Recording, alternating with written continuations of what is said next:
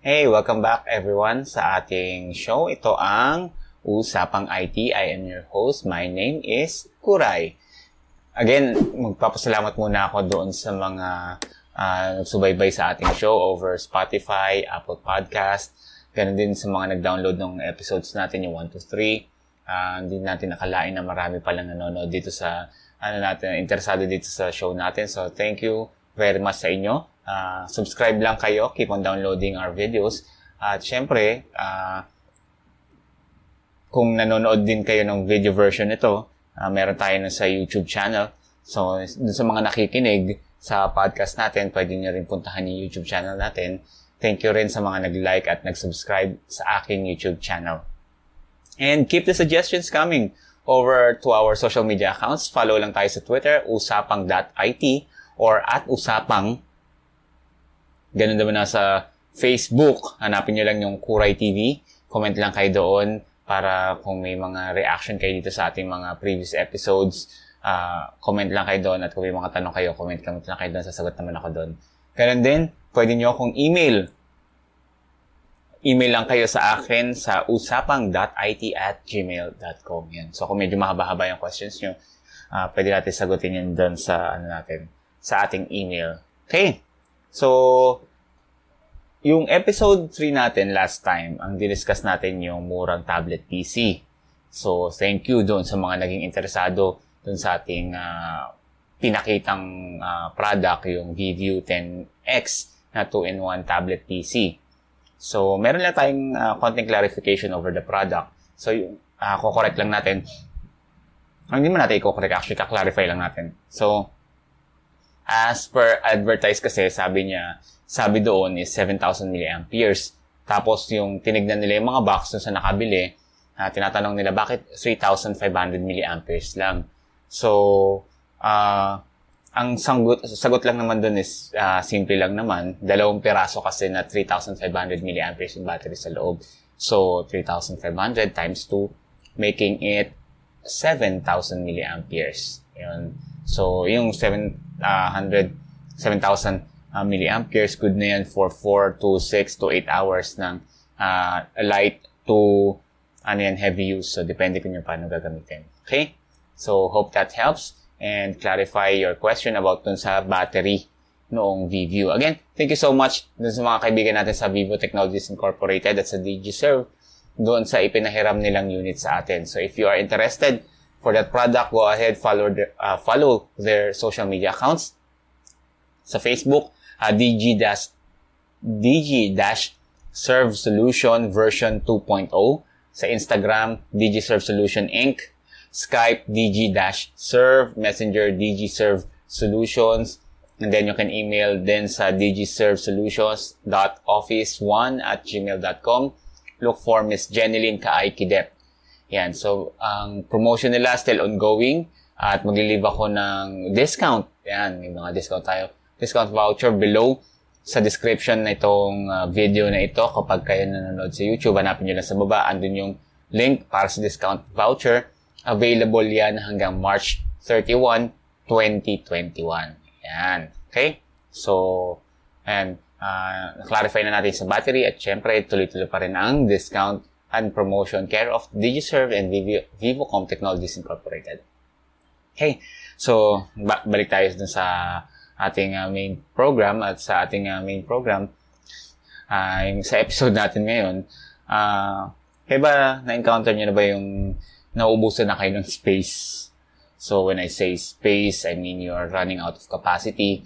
Kung saan sinsave mo yung files mo uh, as an individual or kung ikaw ay kasama sa isang organization, yun, yung space nyo, eh, talagang napupuno na ba? Okay? So, meron ba tayong, ano, yung, meron ba kayong naranasan na yung capacity mo kung saan sinasave mo yung files mo, eh, napupuno na? Or kung ikaw ay isang content creator or vlogger, na problema ka na kasi lumalaki yung uh, video files mo at paano mo siya itatago at paano mo i-access yun sa dami na ng mga nagawa mong videos. At saka, ayun, kung nag-worry ka na kung paano ka makaka-recover, at kung paano ka makaka-recover in case na masira ang hard disk mo. Well, uh, I hope it's about time na pag-usapan natin yung tungkol sa NAS or yung network uh, storage access. Dito lang yan sa Usapang IT. So, as an IT admin or a small enterprise, and common sa amin, yung ginagawa mong file sharing, di ba? Tapos, paano siya ina-access ng mga end users mo. Tapos, problem din natin, paano nag-grow or paano mo i-extend yung capacity at the same time. And paano mo rin magagaranti yung safety, security ng mga laman nun na hindi ka naman humihingi ng, ano, ng malaking budget para magkaroon ng isang legit na file server. So, to give you a background, Uh, nag-start ako sa small company, small organization, mga between 10 to 50 end users. And then, uh, hindi pa ako gumagamit ng NAS noon. Ang ginagamit lang namin is isang clone desktop na may Windows XP pa nung time na yon Tapos share ko yung mga folders over the network.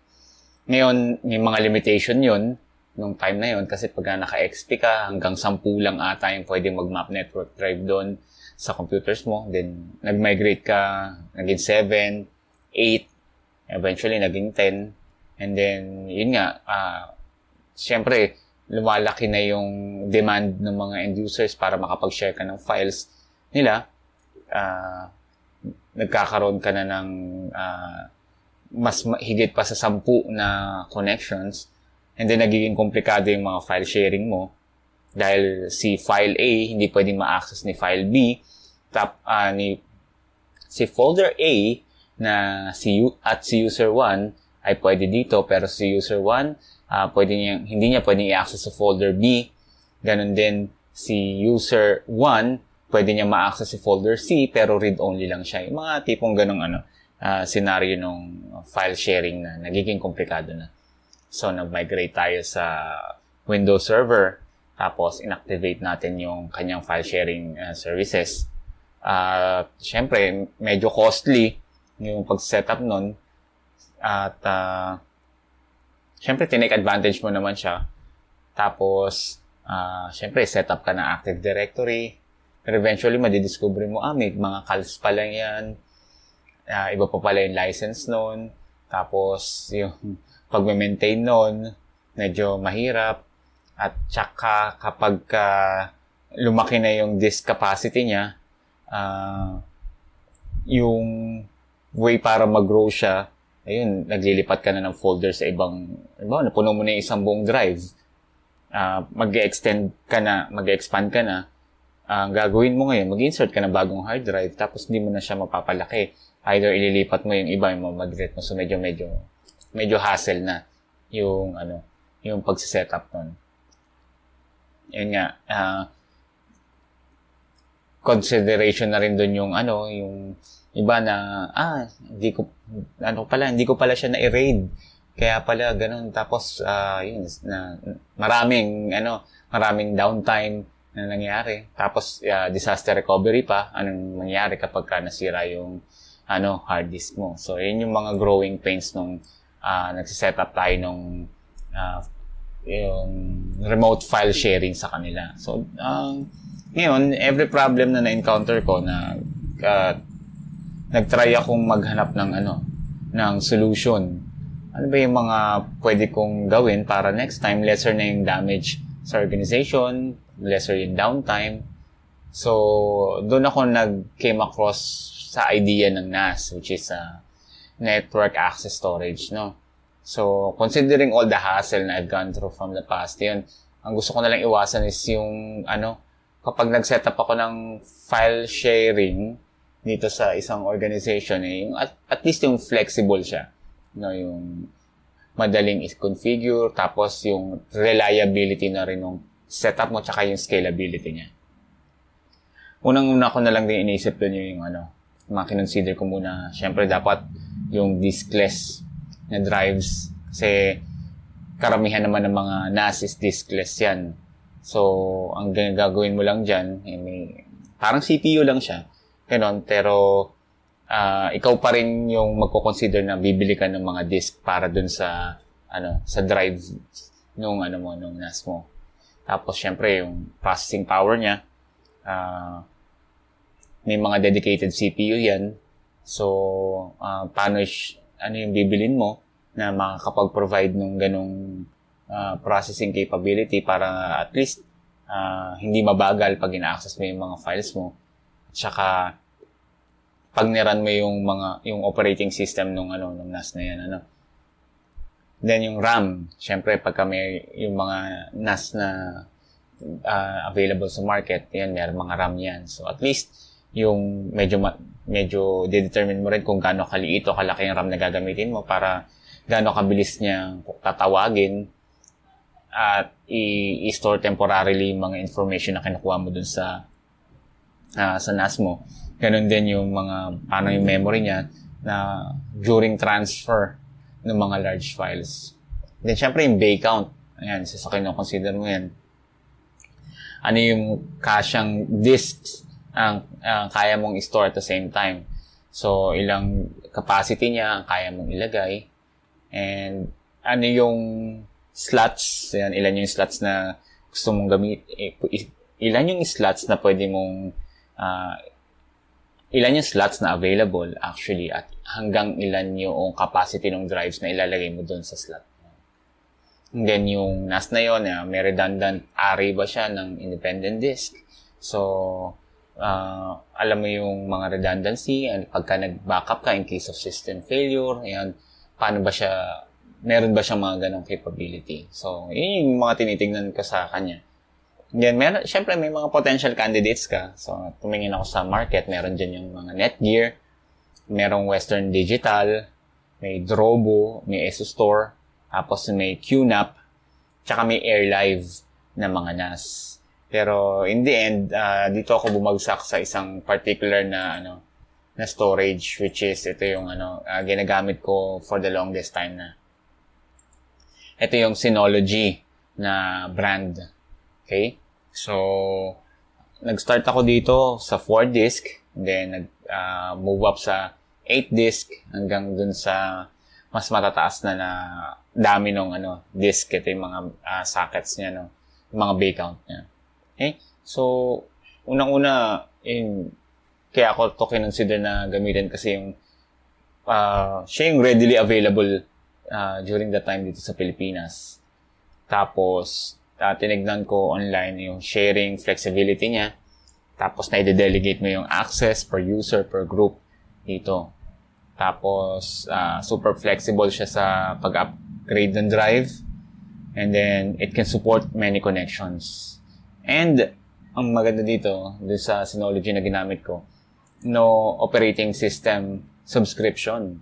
So, pag bumili ka nun, meron na siyang operating system, uh, update ko na lang once in a while and then feature rich na itong ano na to itong Synology na na ito uh, talagang may mga bundled na siya ng mga mini apps na magagamit mo para ma-manage mo yung storage niya. So, may mga extra features siya na backup, size monitoring, disk health.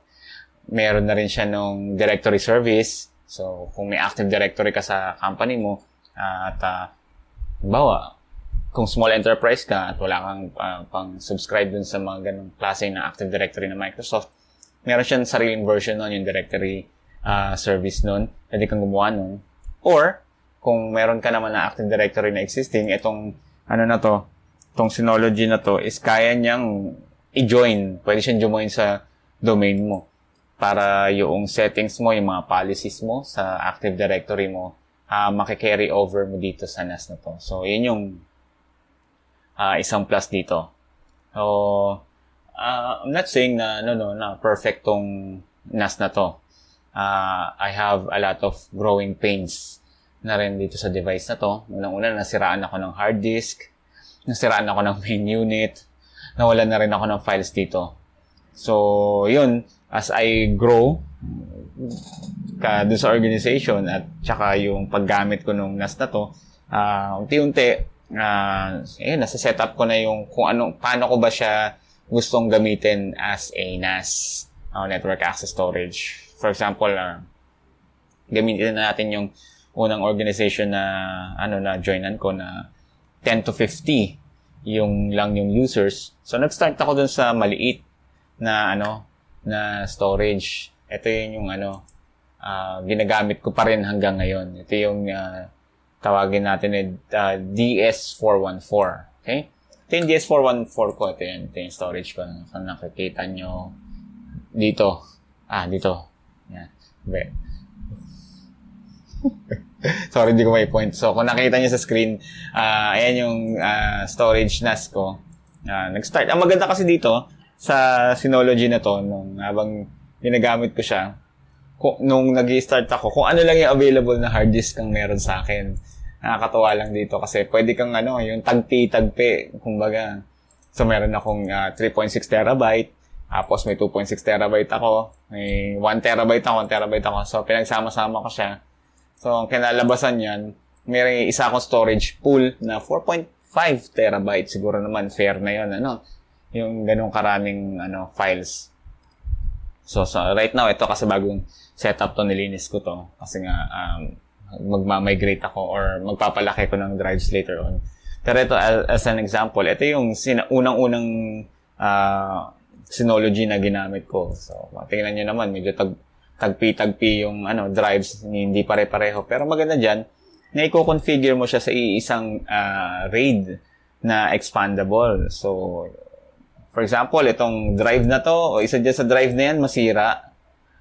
Uh, anytime, pwede mong palitan ng uh, same size or mas mataas.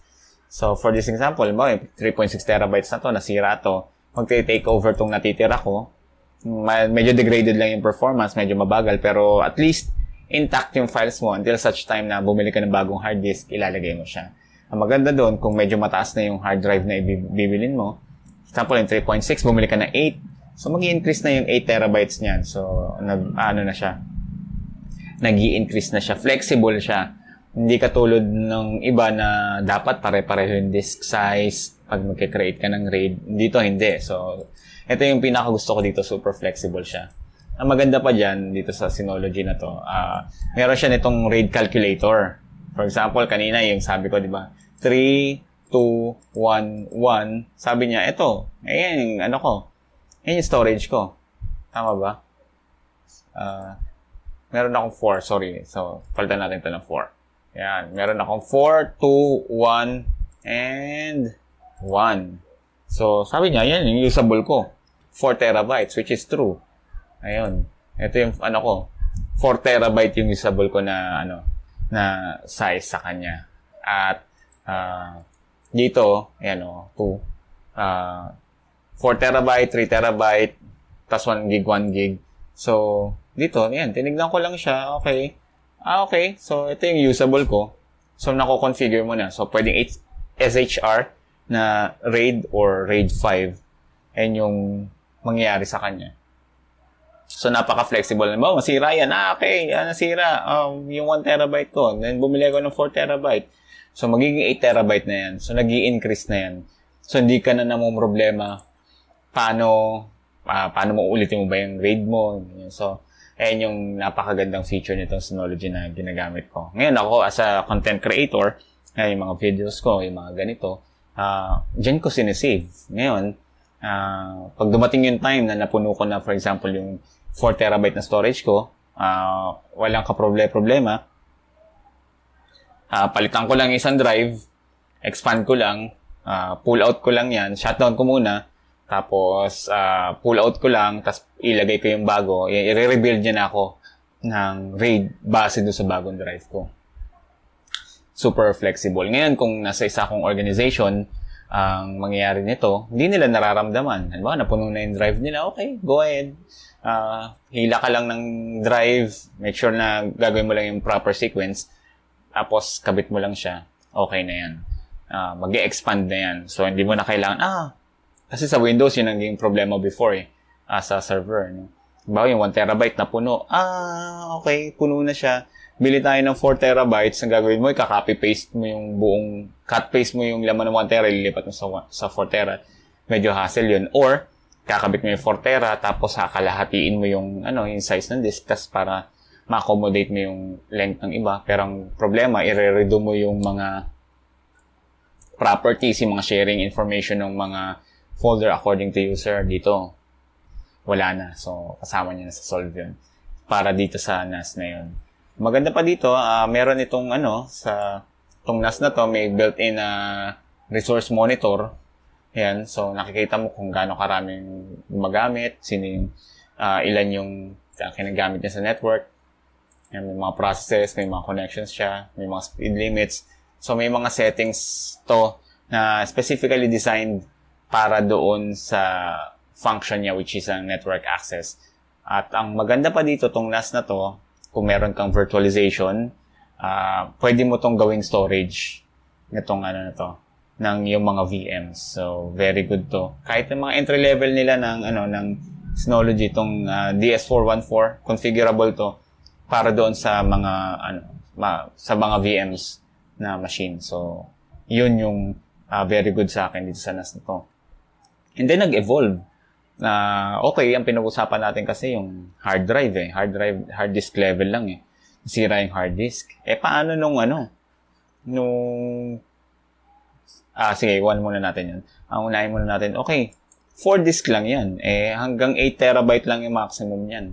So, ang maganda dito, pwede kang ano, mag-migrate dito. So, alba, bumili ka ng ano, yung 8 bay sa kanya. Or, kanina nga, example natin, nasiraan ka nung, ano, mismong unit, yung pinaka-CPU niya. So, pwede mong gawin, bumili ka ng bago na box. Tapos, yung mga hard disk na yon i-reinsert mo lang yon Tapos, malalaman niya na nanggaling ka sa lumang version ng, ano, Synology. Sinatanong niya sa'yo, okay, i-update ko na ba ito dito sa bagong ito? Tapos, carry over lahat ng settings mo sa kanya. So, yun yung maganda dito na, ano, na nagawa. Tapos from there, eto, yan, nag-migrate na ako from 4 to 8 bay. So, lumalaki na. So, ang ginawa ko, ito, may mga 2.7 terabytes ako. Yung dating hard disk, tapos yung may 7, umabot na ako dun sa uh, ah, 8 terabytes na hard disk. So, mag, ang nagiging available capacity ko na ngayon, biglang lumaki into 10 o 20 terabytes na size nung storage. Yan, okay yan. And then, yun nga, nung nasiraan ka ng hard disk, uh, na-discover ko na hindi pala na pare-pareho yung hard disk. May mga hard disk pala na specifically used for CPU, may specifically used for DVR para sa mga CCTV, at meron din palang specifically used for mga network access storage. Ito yung mga Seagate na magagandang ano, tawag nila dito sa Seagate na to tawag nila dito sa drive na to na Seagate na to. Ito. So, Iron Wolf. Okay, so ito yung mga Seagate Iron Wolf na disk nito. Yan, na may 90% uh, ah, recovery, ano siya, feature. Ba, nasira, nabasa or something. Uh, padadala mo lang kay Seagate para ipa-recover. 90% yung recovery rate nila dito sa mga hard disk drives na to. Just in case may problema siya. Pero kung andito naman siya sa NAS na to, uh, since naka-raid naman to, anytime na masira yan, pull out mo lang yan, balik mo yan, uh, i-rebuild niya na yan. So, back to normal ka na, halos hindi naramdaman ng end user mo. Yun. So, yun yung nangyari nung time na yun. Pero, ang problema dun, nasira yung BAME, yung Synology mo, syempre, bibili ka ng kapalit. Yun, may lead time yun. Diba, depende kung available sa market yung binibili mo or may stock. Normally, mga 7 days max mag-aantay ka. Eh, lang namang 7 days, hindi gagana yung organization mo, di ba? So, yun, mahirap yun. So, ina- uh, actually, inabot namin yung, ano na yun, yung part na yun, na, which is talagang, uh, nakaka, ano yun, uh, as an IT, talagang bubugbugin ka ng ed- end user mo nun na, uy, di pa ba magagamit? Asan yung mga files namin? Di kami makapagtrabaho. Ano ito? Uuwi na lang kami? Mga ganun na klaseng tanong nila. Um, siyempre, since naranasan mo na yon so ang gagawin mo, level up ka na. Gina- ang ginawa ko dito, uh, bumili ko nung isang storage, tapos kinlaster ko na siya.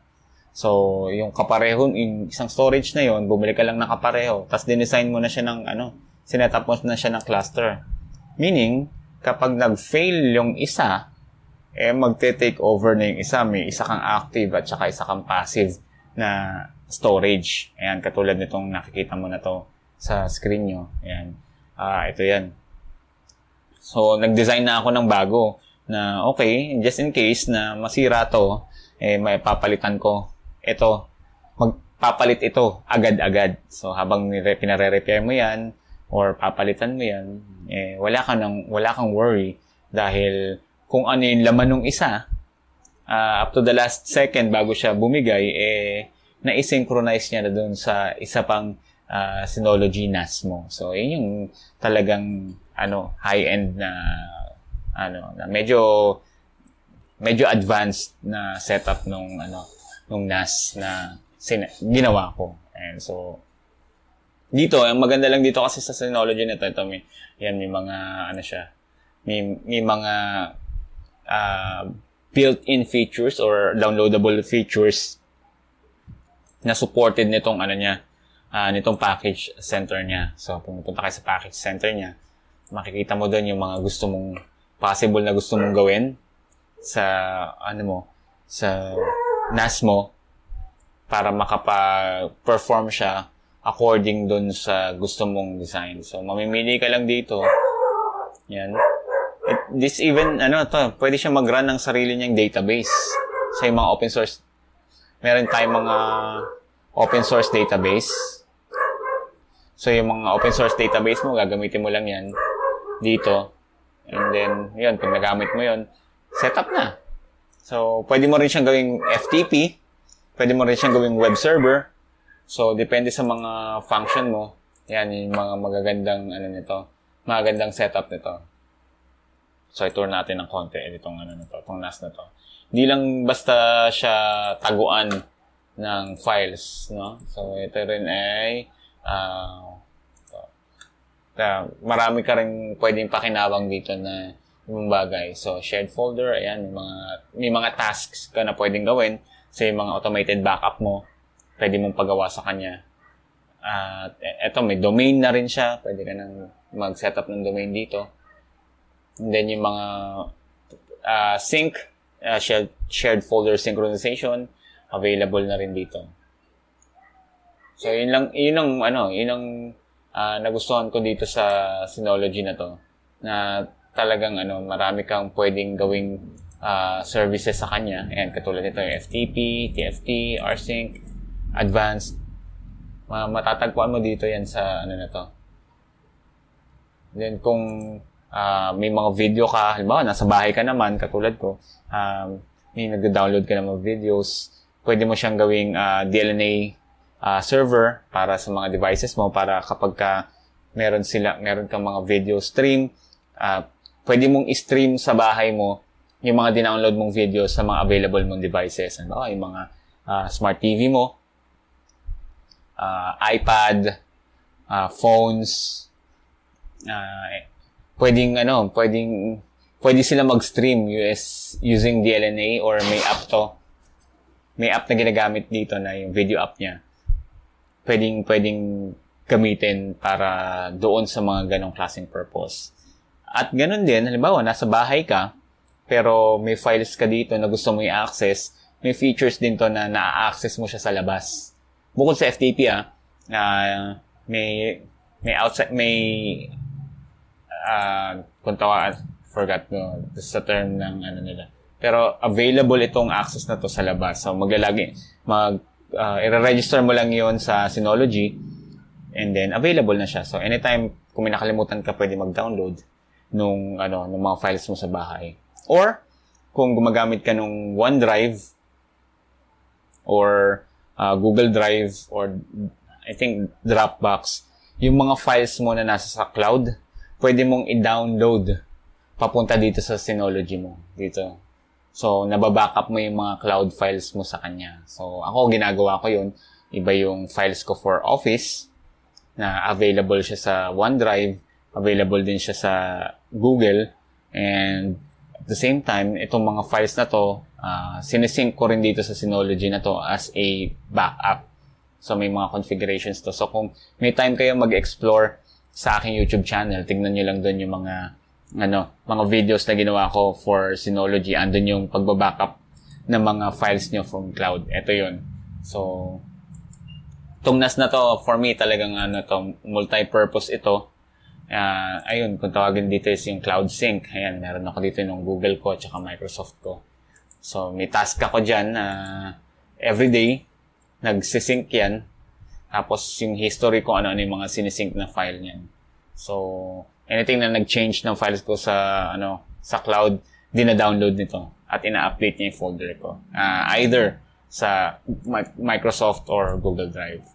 So, very helpful tong Synology na to. So, especially kung ano ka, maliit ka lang na organization, tapos nag-umpisa na yung work from home, uh, yung mga naka-work from home, uh, pwede mong i-synchronize yung uh, mga folders nila sa office papunta sa bahay. So, may uh, downloadable software to na naka ano built-in din. Uh, I think it's Synology Drive. So, set up mo lang yung Synology Drive dito sa computer mo, gawa mo sila ng account, tapos download mo yung app sa computer nila. And in the end, itong mga files and folders na to, accessible na doon sa mga devices nila sa bahay. Uh, so, ingat lang, syempre, uh, may mga rules, may mga policies tayo tungkol sa file sharing kapag ka nasa bahay. So, meron naman dito na pwede kang gamitin. Pero just the same, ayun, uh, yung flexibility ngayon ng tao na yung mga employee or yung mga end user kung sila ay nasa labas at ma-access yung resources sa loob, eto yon Ang maganda lang dito is may ano to, may tracking to, may history to. So, pwedeng-pwedeng gamitin ito ng mga talagang nandun. So, hindi lang basta network attached storage yung function niya. So, marami pa siyang ibang capability na pwedeng gawin, which is, yun yung uh, tingin ko uh, wala doon sa competitor niya na mga features na yun, talagang sila, talagang store ka lang ng store.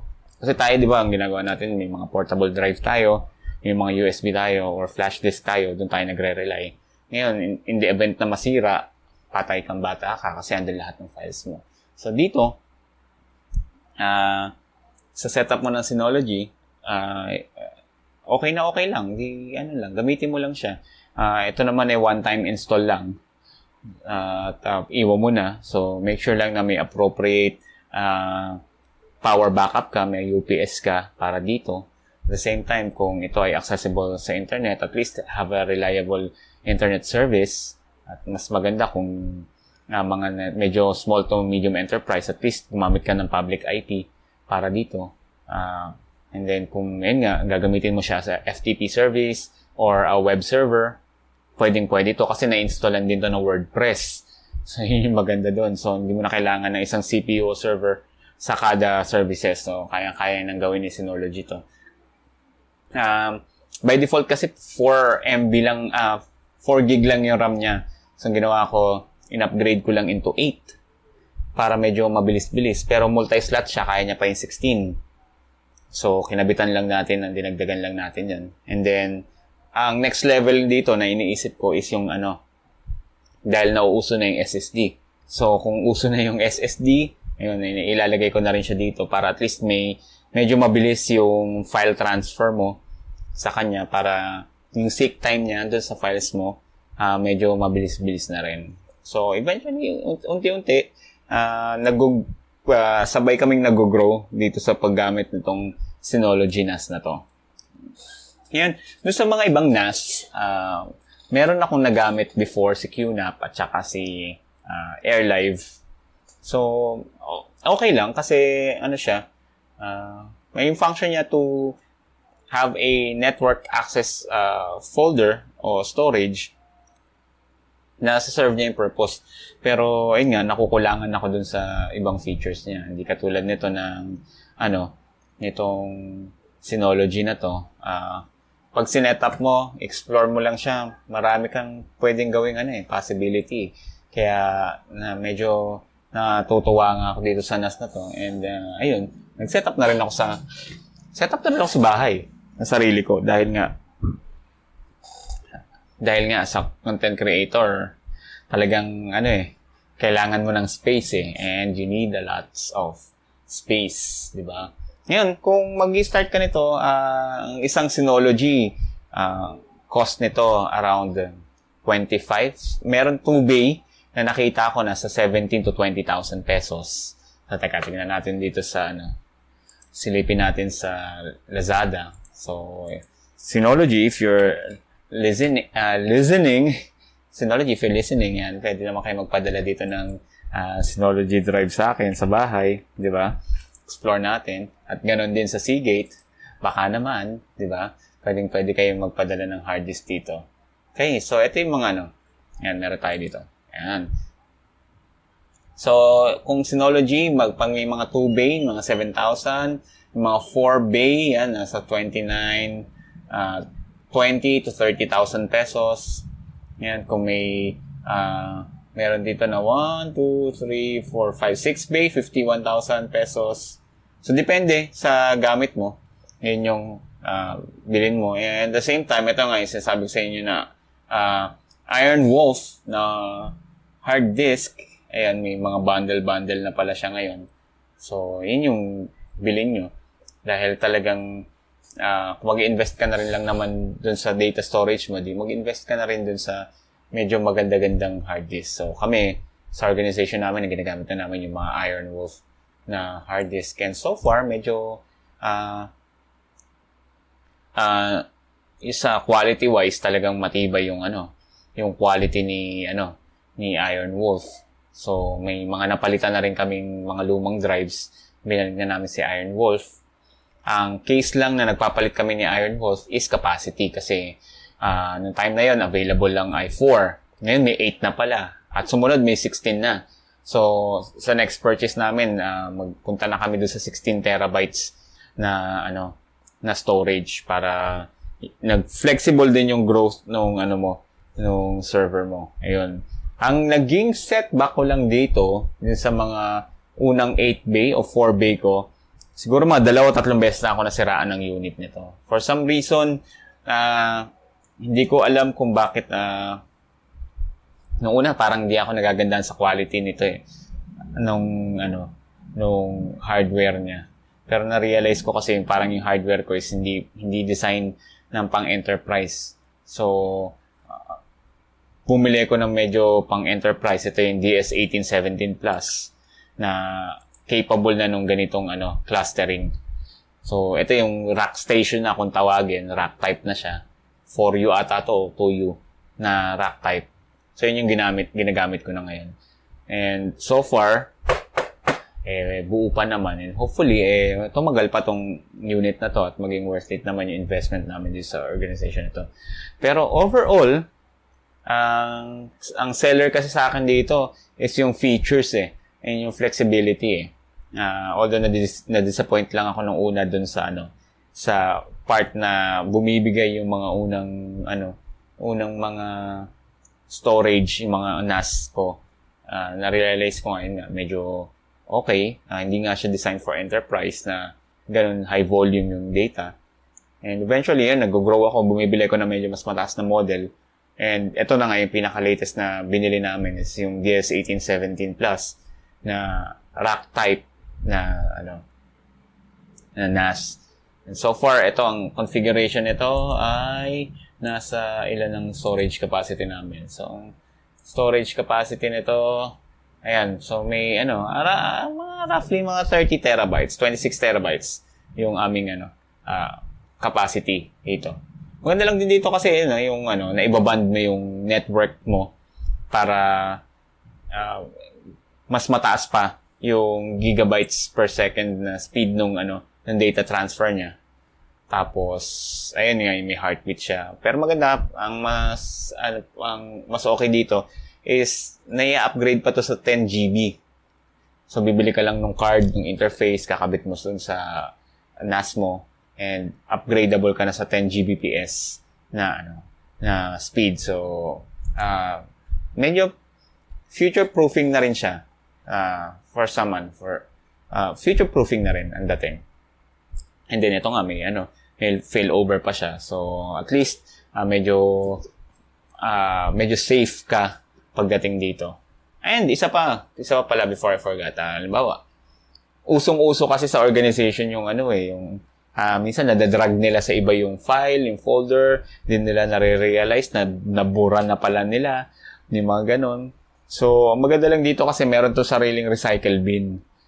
Kasi yung problema namin before dun sa ibang store, uh, network access storage ng Windows or kahit mag-file sharing ka lang sa Windows, pag may nakabura, hindi natatagpuan sa ano sa recycle bin eh. Maganda dito, pwede mong enable yung recycle bin. At the same time, administrator lang ang may right para ma-access yung ano yung recycle bin ito. So, napakagandang feature nito para kutusan mo yung mga ano mga nakakabura ng file, mga ayaw umamin. Oh, ikaw nakabura nito. Hindi, hindi ako yan. Ganitong oras yan. Oh, ito, kitang-kita sa logs, ikaw ang gumawa niyan. So, yun yung ano, isang advantage nito. At isa pa, ang gusto ko rin pala dito is yung ano, storage analyzer.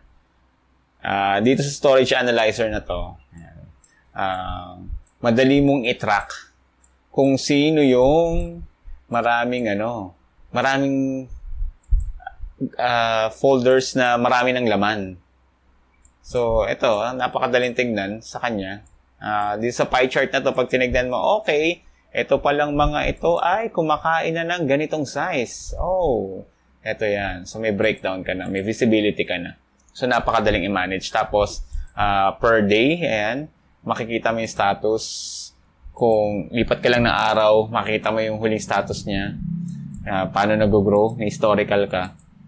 Ayan, nag- paano nag-grow yung file mo. So, napaka ano, napakagandang ano, feature rich itong ano na to. Itong uh, Synology na to. Okay? So, ayun. I hope dito sa ano ah, sa discussion natin dito sa usapang IT, which is itong usapang NAS, eh, masyado ko nang binibenta sa inyo yung ano, yung Synology. Pero sa akin lang kasi, kung pag-uusapan natin yung uh, network access storage, eh, personally, personally, ang gusto ko talagang gamitin is itong ano, tong Synology na to dahil unang-una nga yung kanina nabanggit ko um, yung features na hinahanap ko sa NAS dahil requirement ng organization ko is andito. So, yun yung yun yung ano, yun yung the best dito kaya uh, siya yung matagal ko nang ginagamit. And ayoko na rin muna, ayoko na rin gumamit sa iba dahil nga medyo kulang eh. Then number two kaya ko siya uh, gustong pag-usapan kasi yung flexibility niya sobrang flexible nitong device na to in terms of expansion and growth, uh, disaster recovery. So, uh, babasahin mo lang yung mga uh, tawagin na, pa, basahin mo lang yung mga settings ng iba o pa, mag-research ka lang doon sa mga ginawang settings ng iba tumingin ka lang ng mga resources dun sa page, sa website nila or sa YouTube, tingnan mo lang yung mga settings ng ginawa ng iba, i-adapt mo lang, and eventually, uh, magiging successful ka rin sa deployment nito sa organization mo. And not only that, eh, medyo mura ito compared dun sa mag-setup ka ng uh, isang legit na file server sa company. Kasi imaginein mo, setup ka ng file server. Bili ka ng server, bili ka ng hard, bili ka server, bili ka ng hard disk, bili ka ng operating system, bili mo operating system, may CALS pa. So, tapos yung uh, uh, hard disk, di ba? Kasi kasama siya sa i-consider mo. So, overall, ang isang build ng isang server compare dito, uh, isang standard low-end server, uh, micro, uh, medyo micro tower na to, mga nasa 200,000 pesos yun capacity niya mga nasa 4 terabytes, 2 terabytes yung ganun. Pero ito sa 200,000 pesos eh fully loaded na yung ano mo, yung Synology mo. Ito maganda pa doon na i-set up mo pa yung failover ng device mo. Yan. So, again, ito, na uh, napag-usapan lang naman natin itong uh, network access uh, device na to ng Synology. And hopefully, kung kayo ay nagpaplano na mag-set up ng network access device sa yung organization is try nyo to. Try nyo tong Synology na to. Na pag-aralan nyo lang or pwede kayong bumili muna ng prototype, yung pinaka-maliit lang muna. And then, from there, i-configure nyo siya according dun sa need ng organization nyo. And if you love it, i-expand ka lang, no? Evolve ka lang. Bili ka ng mas mataas na unit and then migrate ka lang ng migrate. And as you grow na lang ito. So, ayun.